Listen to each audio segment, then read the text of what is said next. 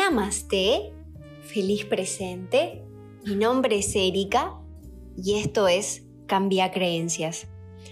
Y hoy quiero hablarte de ese proceso de cambio. Hoy quiero hablarte de lo que realmente sucede cuando uno empieza a cambiar. Hoy quiero hablarte de lo que realmente sucede cuando uno empieza a transitar ese proceso de cambio. Y para eso quiero citar una de mis citas preferidas de un curso de milagros, que es en cierta manera, digamos, parafraseando un poco, dentro de, para que sea fácil de contarlo, es esto de quiero ver las cosas con una realidad diferente o quiero ver las cosas desde un punto de vista diferente. Ahora, muchas personas han romantizado ese proceso de cambio, como que cambiar es eh, muy dulce, muy romántico, muy fácil o muy predecible. Cuando uno empieza realmente a cambiar, empieza a soltar patrones, modos, empieza a ser como el observador que observa la comunicación de su cuerpo. Y pasan varias cosas. Es como cuando una persona me dice, Erika, quiero dejar de fumar. Y antes de venir acá, fuma todos los cigarrillos sabidos y por haber y es como que este es el último, porque ahora no voy a fumar más. O quiero dejar de comer ciertas cosas, o quiero bajar de peso. Y es como que este va a ser el último postre, el último bocado, la última cerveza, quiero dejar de tomar, esta va a ser la última. Esta va a ser la última vez que me enojo, esta va a ser la última vez porque mañana voy a cambiar.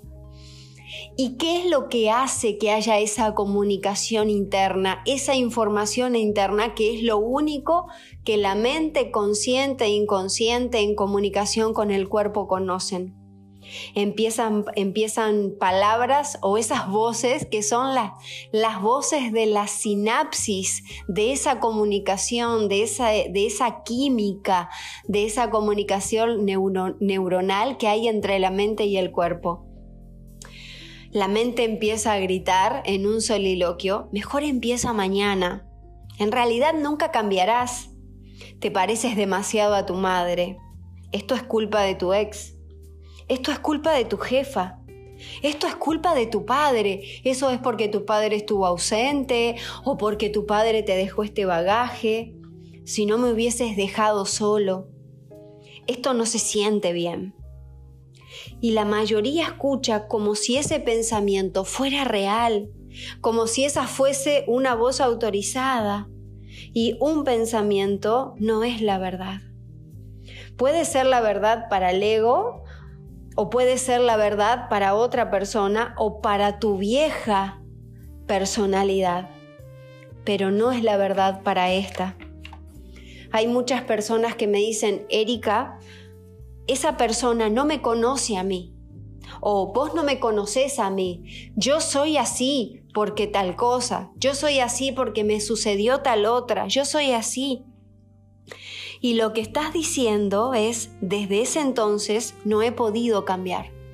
Yo soy así porque mi padre me abusó. Lo que estás gritando es, una parte mía se quedó en esa situación. Yo soy así porque mi papá se fue y yo me quedé a cargo. Lo que estás gritando es, una parte tuya se quedó ahí y desde ese entonces todo se, repite una y otra vez. Es más, Muchas veces lo que hablamos de nuestro pasado no es real.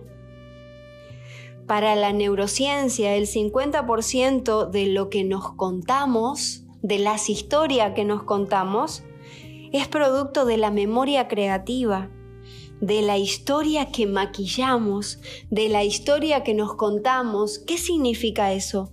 Que embellecemos o alteramos la experiencia para mantener activa una emoción del pasado. Hay personas que se cuentan la historia de que su papá en realidad nunca se fue hay personas que reviven un sufrimiento una y otra vez y su cuerpo, su mente, consciente e inconsciente, sus amígdalas, está resistiendo eso porque no es real y la persona se termina enfermando. quedaste atrapado en este ciclo de pensamientos y emociones reales y no reales durante 10, 20, 30 y 40 años y condicionaste a todo tu cuerpo, a tu mente y a tus emociones a vivir esta historia una y otra vez. Y tu cuerpo cree que vive en el pasado. Vivir en el pasado es lo familiar, es lo que conocemos, es vivir conectado a todo lo que conozco en mi vida, a todo lo que me hace pertenecer. Y enviamos mensajes en ese trance, revisamos el WhatsApp en ese trance, seguimos cuentas de Twitter, de Facebook, subimos fotos al Instagram, recordamos situaciones, todo en ese trance, enviamos mail, contestamos mail para crear una red y una rutina automática inconsciente y para sentir que realmente pertenecemos a algo. Miramos una serie una y otra vez. Jugamos a algo o retomamos un juego porque es lo que conocemos y ahí sacamos toda la frustración.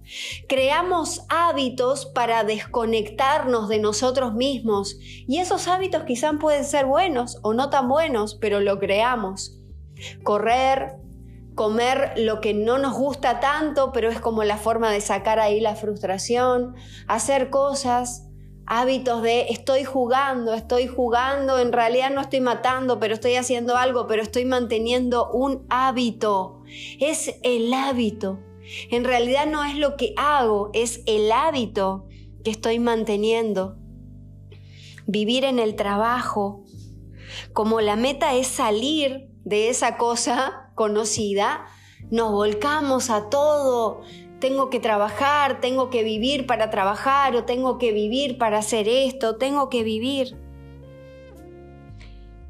El problema es lo que percibe la mente para salir de eso. Y el programa inconsciente es lo que nos hace perder de nuestro libre albedrío. Lo voy a decir otra vez. El programa inconsciente es lo que nos hace creer que no tenemos libre albedrío, creer que nosotros no podemos decidir, creer que en realidad nosotros nunca vamos a poder hacer el cambio, creer que nosotros nunca vamos a poder salir de esa relación, creer que nosotros nunca vamos a poder salir del programa. Y el entorno es el que controla cómo te sientes o cómo piensas. Mientras sigas sin crear nada nuevo en tu vida, todo seguirá proyectando lo mismo. Ahora, vos me podés decir, ok, Erika, ¿cómo creo algo nuevo en mi vida?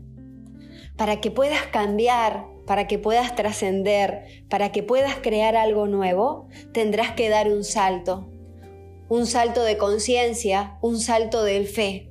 ¿Qué es un milagro? Es ver las cosas desde otro punto de vista, es elevar la conciencia, es, es, poder ser el observador de nuestra propia historia.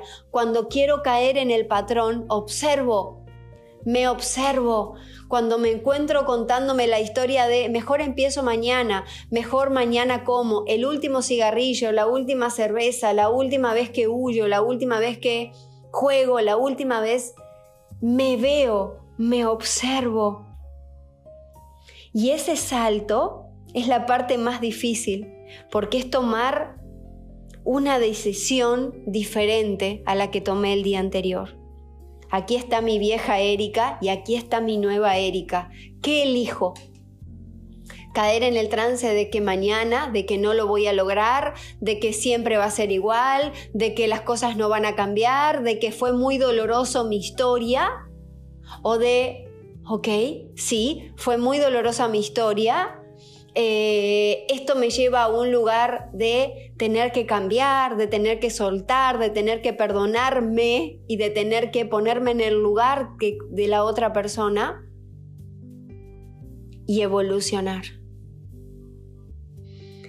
En el momento en el que decidas hacer una elección diferente o hacer algo de forma diferente, sabrás que habrás entrado en ese río, en ese salto, en ese campo de todas las posibilidades, te vas a sentir muy incómodo. Te vas a sentir lo más incómodo. Prepárate. Te vas a sentir desconocido, te vas a sentir que por ahí no es, que no te podés meter con las cosas de Dios, que tal cosa, todas las, todas las creencias sabidas y por haber. Te vas a sentir, esta no soy yo, no eres tú. Esta es lo nuevo que quieres crear de ti. Vas a entrar a esa incertidumbre. Te vas a hacer muchas preguntas. Y lo más importante es que no vas a poder predecir tu siguiente momento. Y eso es lo genial. Te deseo un hermoso día. Nos vemos mañana. Namaste.